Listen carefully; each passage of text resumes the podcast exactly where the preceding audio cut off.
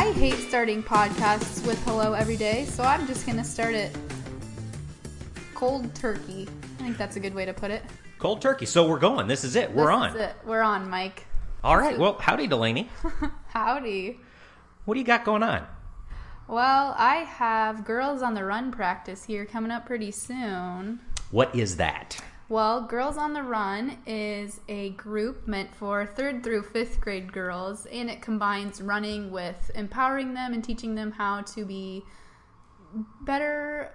What's the word I'm looking for? More self confident and okay with who they are, and kind of that's kind of the age where girls sort of start to realize body image and issues and notice themselves as more individualized. So it really helps brace girls for what's coming. Yeah.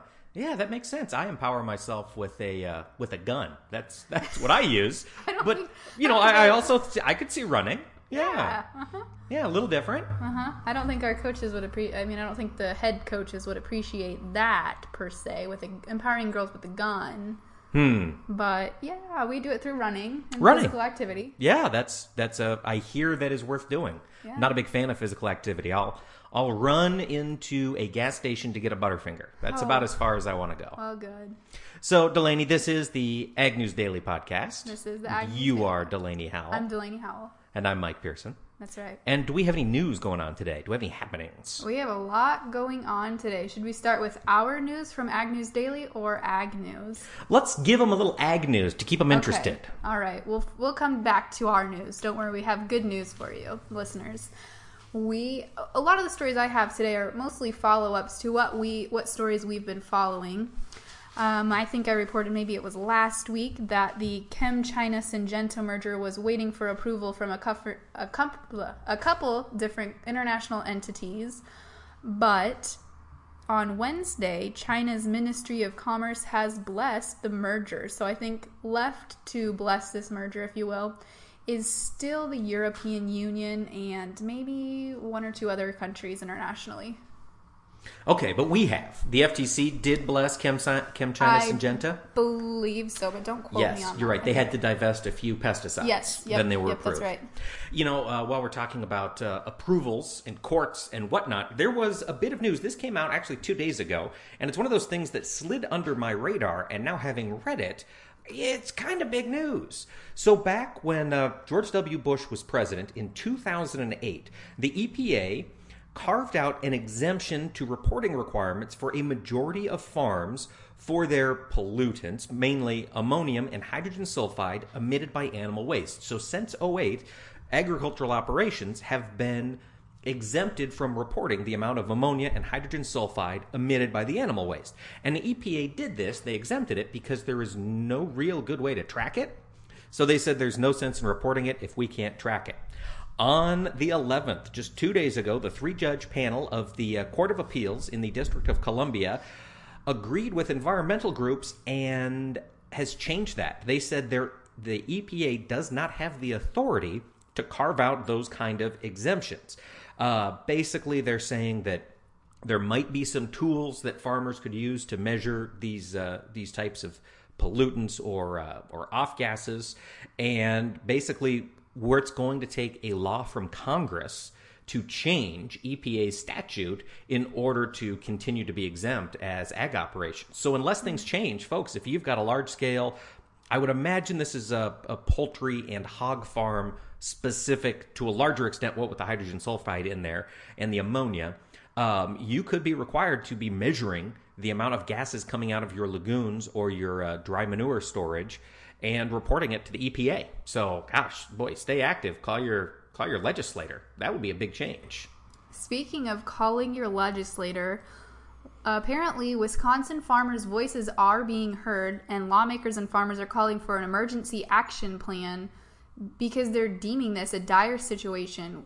And just to refresh some folks, we're speaking about the Grassland Dairy Product Incorporation's recent letter to producers that their milk was no longer going to be accepted.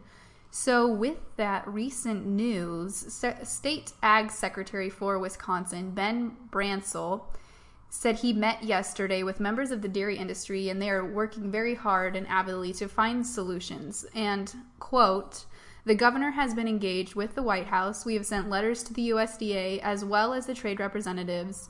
We have notified individuals within those organizations that this has to be at the top of their priority list. So they really are trying to put their best foot forward and be a light for those in the dairy industry. Yesterday, we had a heartbreaking interview with Jennifer Sauer, and she was a farmer, is, is a dairy farmer in Waterloo, Wisconsin, with her husband.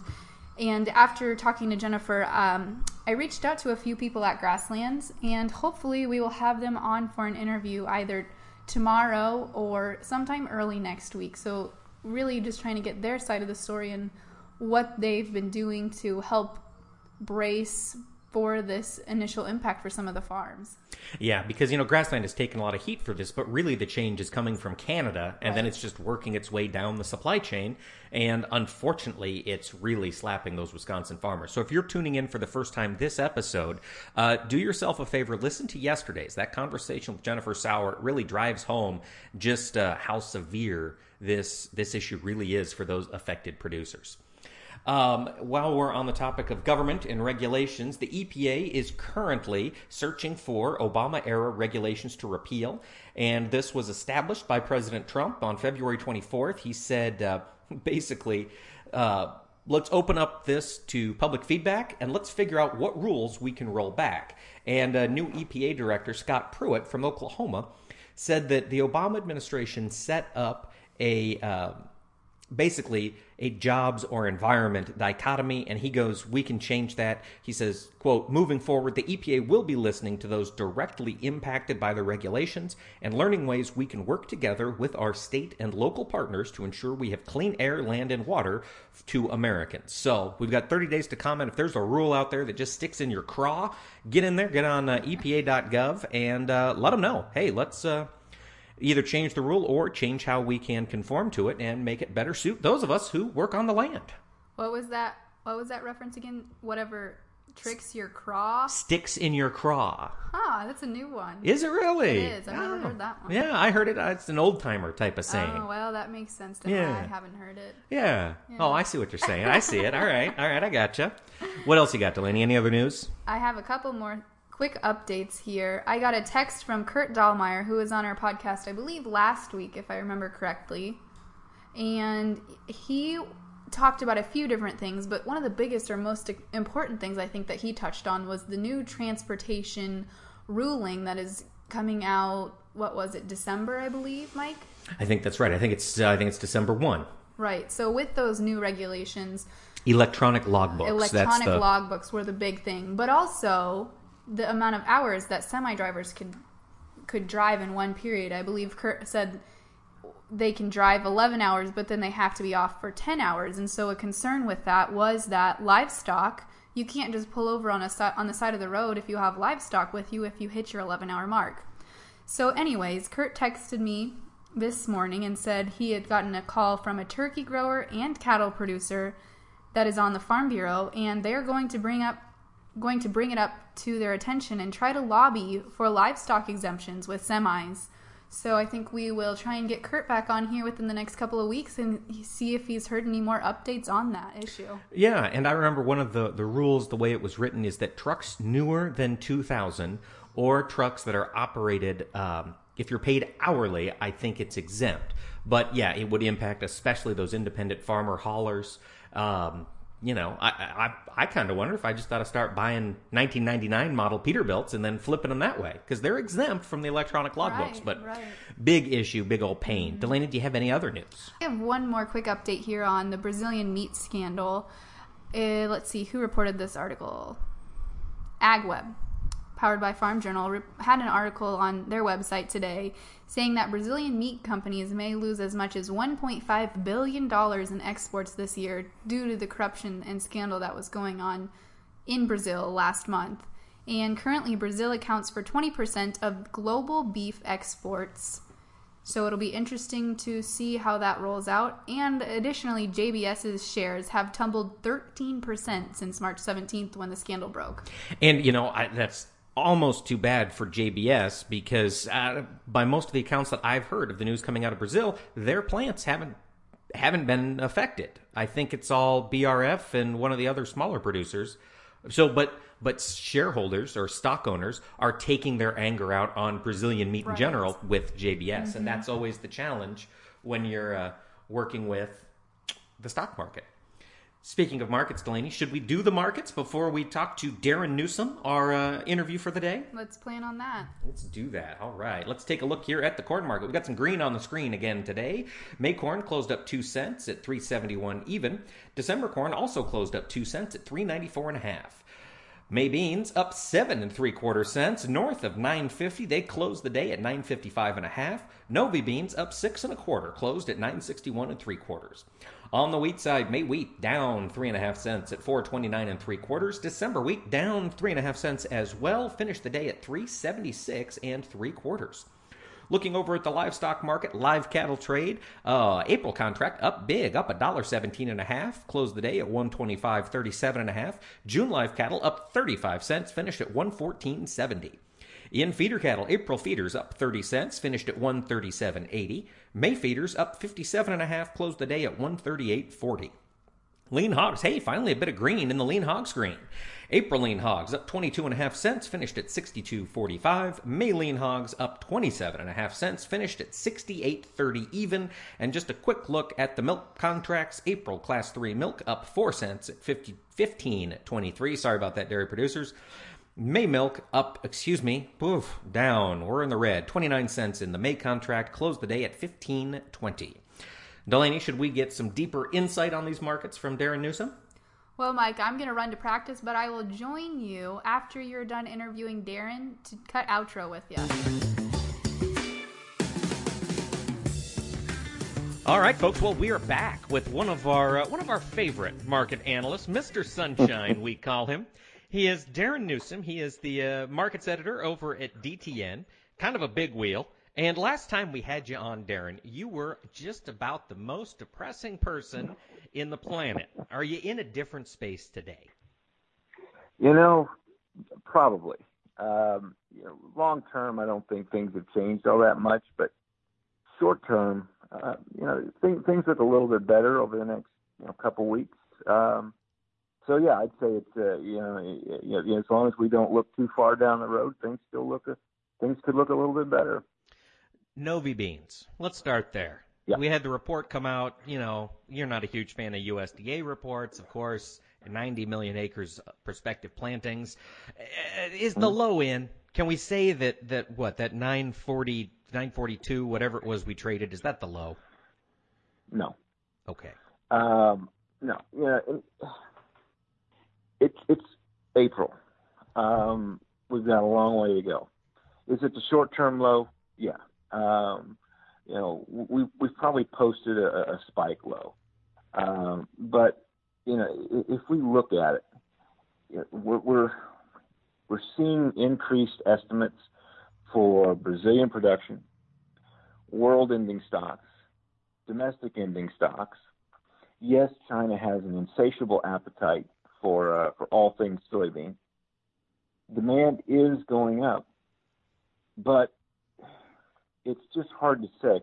And if we wind up planting that 89, 90 million acres of soybeans, whatever it turns out to be, you know, and we have good weather, we could be looking at another huge crop and increased ending stocks for 17, 18. So I think it's too early to say that the low, that the long-term low is in. Short, certainly, it looks like a short-term low is in. But again, it's April. We've got a long way to go, and and I I don't think the low's in yet. All right. And now when you're looking at charts, I'm pulling up my chart here. You like to look at monthly and weeklies, right? Those are give you the best Yes. indications.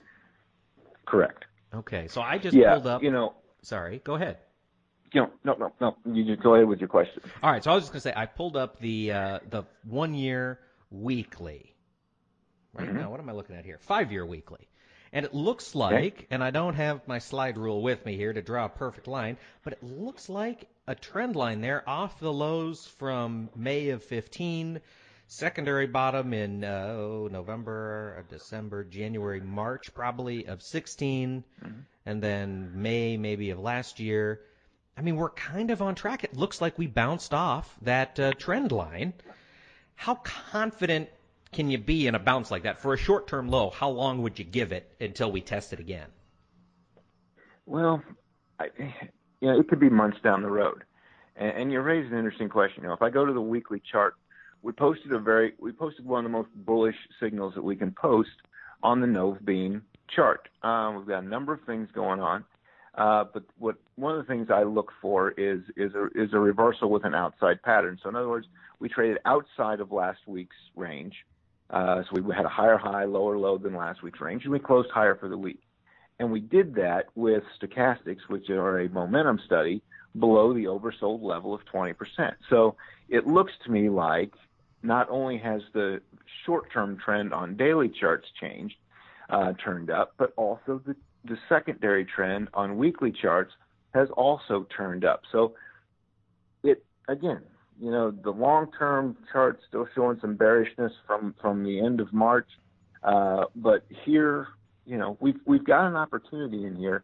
We've got an opportunity to see November beans, you know, really possibly build some momentum to get back up into that old trade area where we kind of stalled out last time with a high 10 oh what was that 10 short of 1035 and a low, uh, let's just say the 995 to 1035 range, that 40 cent range in there. So, you know, I, certainly it looks like we can get back up into that range.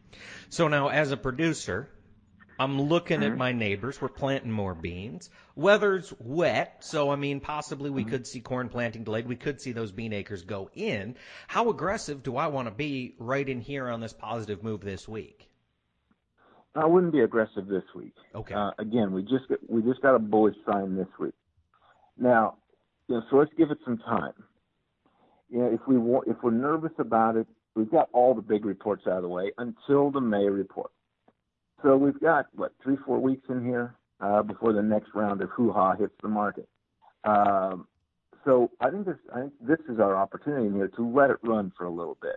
Okay. You know, let's see let's see if we can build something on the possibility of Argentine flooding. Uh, we've we've traded the the you know the Brazilian uh, numbers, and, and that was what was interesting to me going into the latest supply and demand reports was, you know, all of the domestic, or in other words, Brazilian production estimates were coming in 112 to 112 to 114 million metric tons. USDA was at 108 in March. You know, so what happens? The average estimate came in at 110. What happens if we what happens if we came in at 111? Is it bullish or bearish? It's above the average, but well below what's being traded in the market. That's exactly where it came in at 111. Markets reacted by rallying this week. So, you know, I think we're in position here to see the market move for a few weeks. So I'd probably sit back.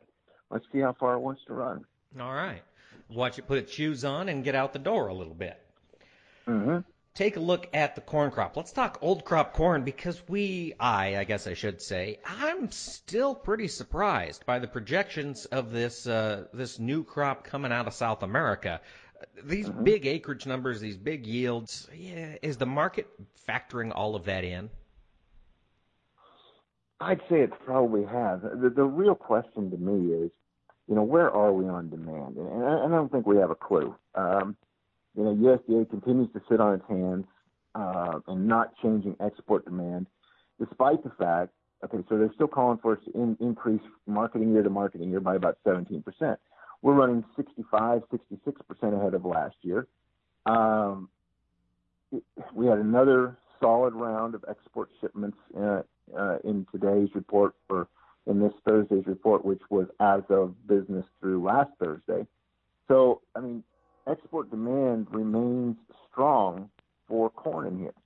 So, are we underestimating demand right now, or are we afraid that demand is going to fall off a cliff uh, here over the second half of the 16-17 marketing year, and we're still going to come up only at the percent that uh, USDA is looking at right now? It's a real, it's a, it's, it's a difficult question, and really, it, none of the numbers seem to make any sense. So what we have to go on then is similar to what we saw in, in beans is we've got some more bullish technical signals, not quite as bullish in corn. Um, but it looks like, you know, if, if, if beans want to rally, corn may want to follow. All right. And, you know, you talk about demand falling off the cliff. You know, we're, we're, gosh, 30 cents under where we were just three months ago, and demand was strong then. Now we're cheaper. We are producing a value product, it would seem like, in here. It's yeah. I mean, I guess I have a hard time just seeing the idea that demand's going to drop by. Gosh, demand would have to be. I'm trying to crunch the numbers. Like 20 Mm-hmm. percent of expectations for the rest of the year to come out par with USDA's demand projection. Right, which right, which is why it doesn't make any sense, and why I honestly, I just don't think the market's watching it anymore. I, I just don't think they're looking at. You know, I know everyone wants to believe that that USDA reports are so important, but quite honestly, if we look at the reaction to the last number of reports, it's as if traders have moved on. I mean, um, there's other things to look at now, and and I would agree with that. So um, certainly, you know, we, we saw that again in the April reports. I think we saw it with the uh, with the March 31st stocks reports and so on.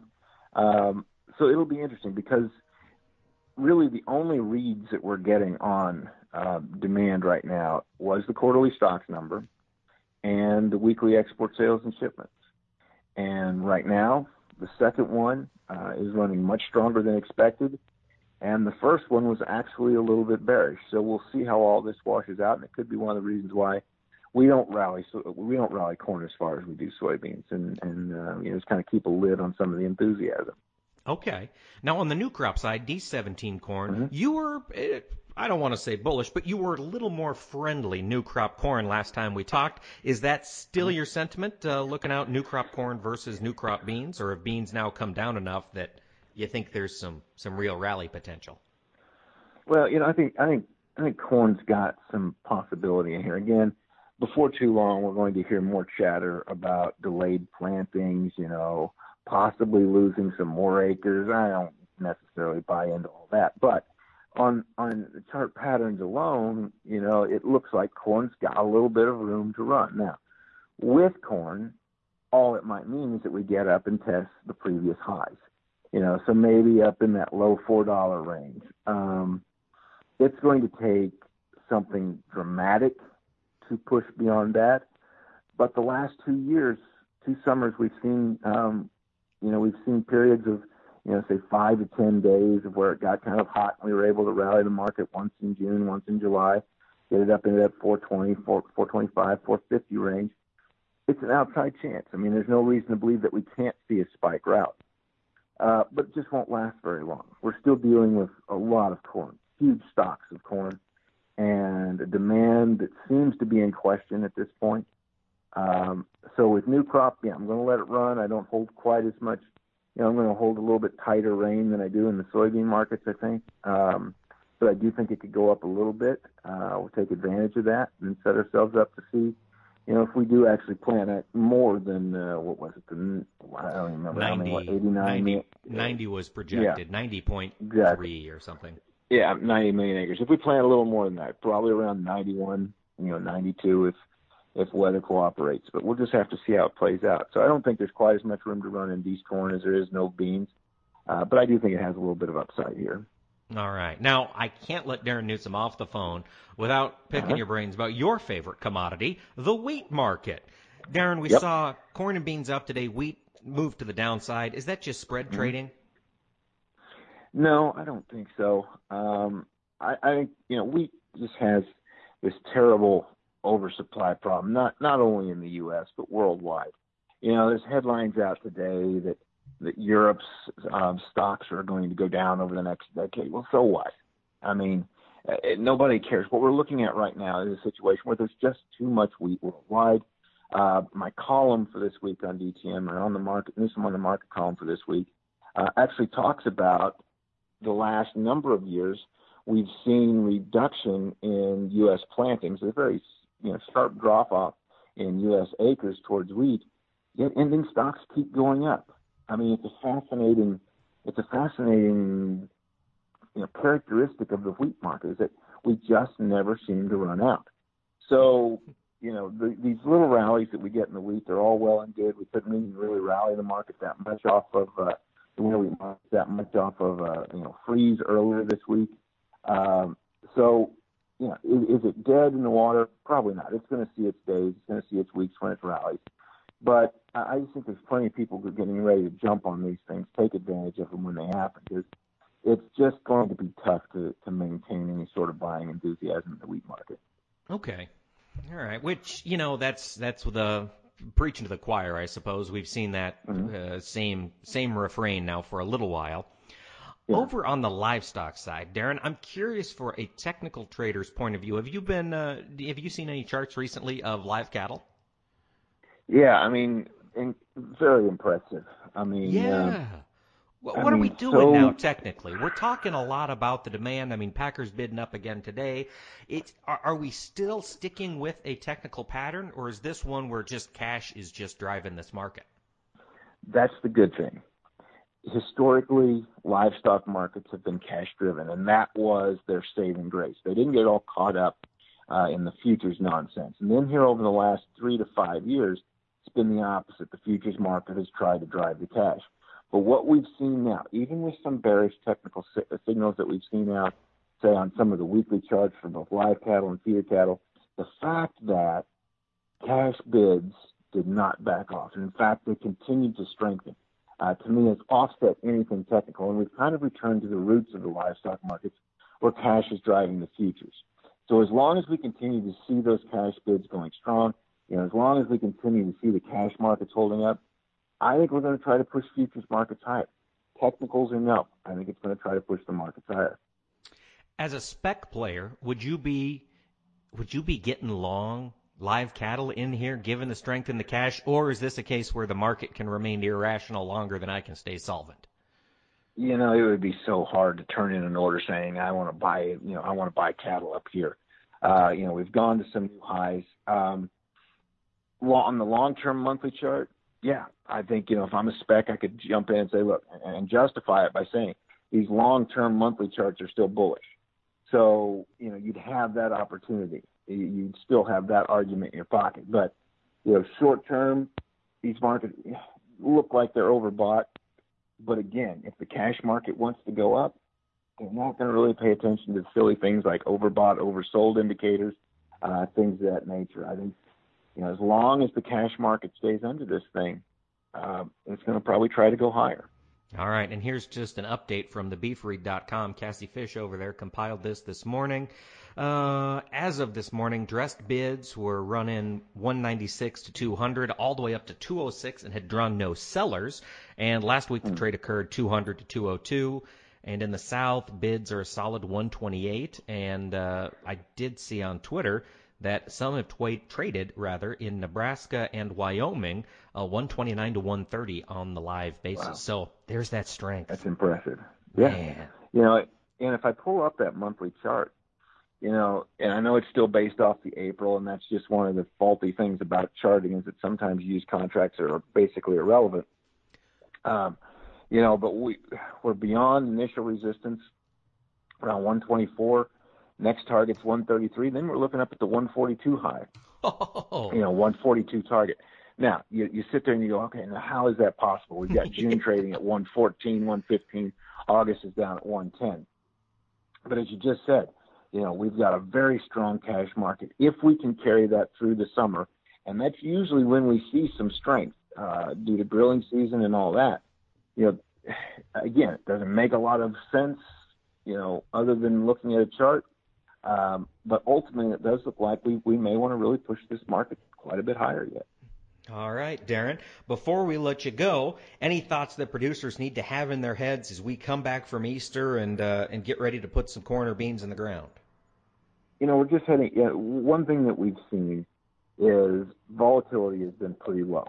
You know, over the course of the winter, um, and here even in early spring, and that's perfectly normal.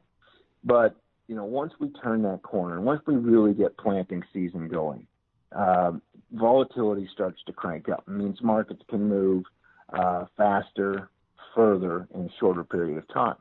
Uh, let it work with your option strategies. You know, if you've got some calls bought back against uh, previously sold stuff, those things are going to start to appreciate more now uh, due to increased volatility.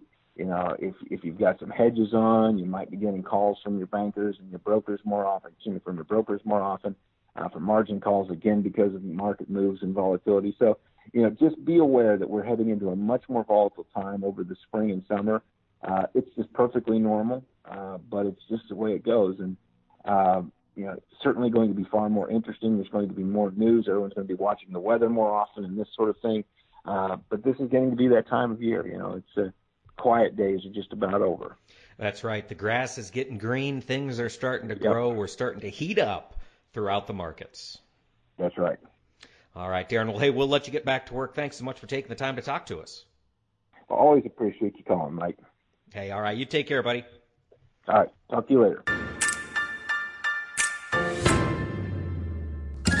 Well, Mike, it sounds like you had a pretty good interview there with Darin. Is now a good time to share the big news from Ag News Daily? I think it would be a great time, Delaney. What do you have up your sleeve? Well, I actually have a few things. First of all, we finally made an Ag News Daily Facebook page. For so for those of you that do not Twitter, we are now on Facebook as well. Find us at Ag News Daily on Facebook.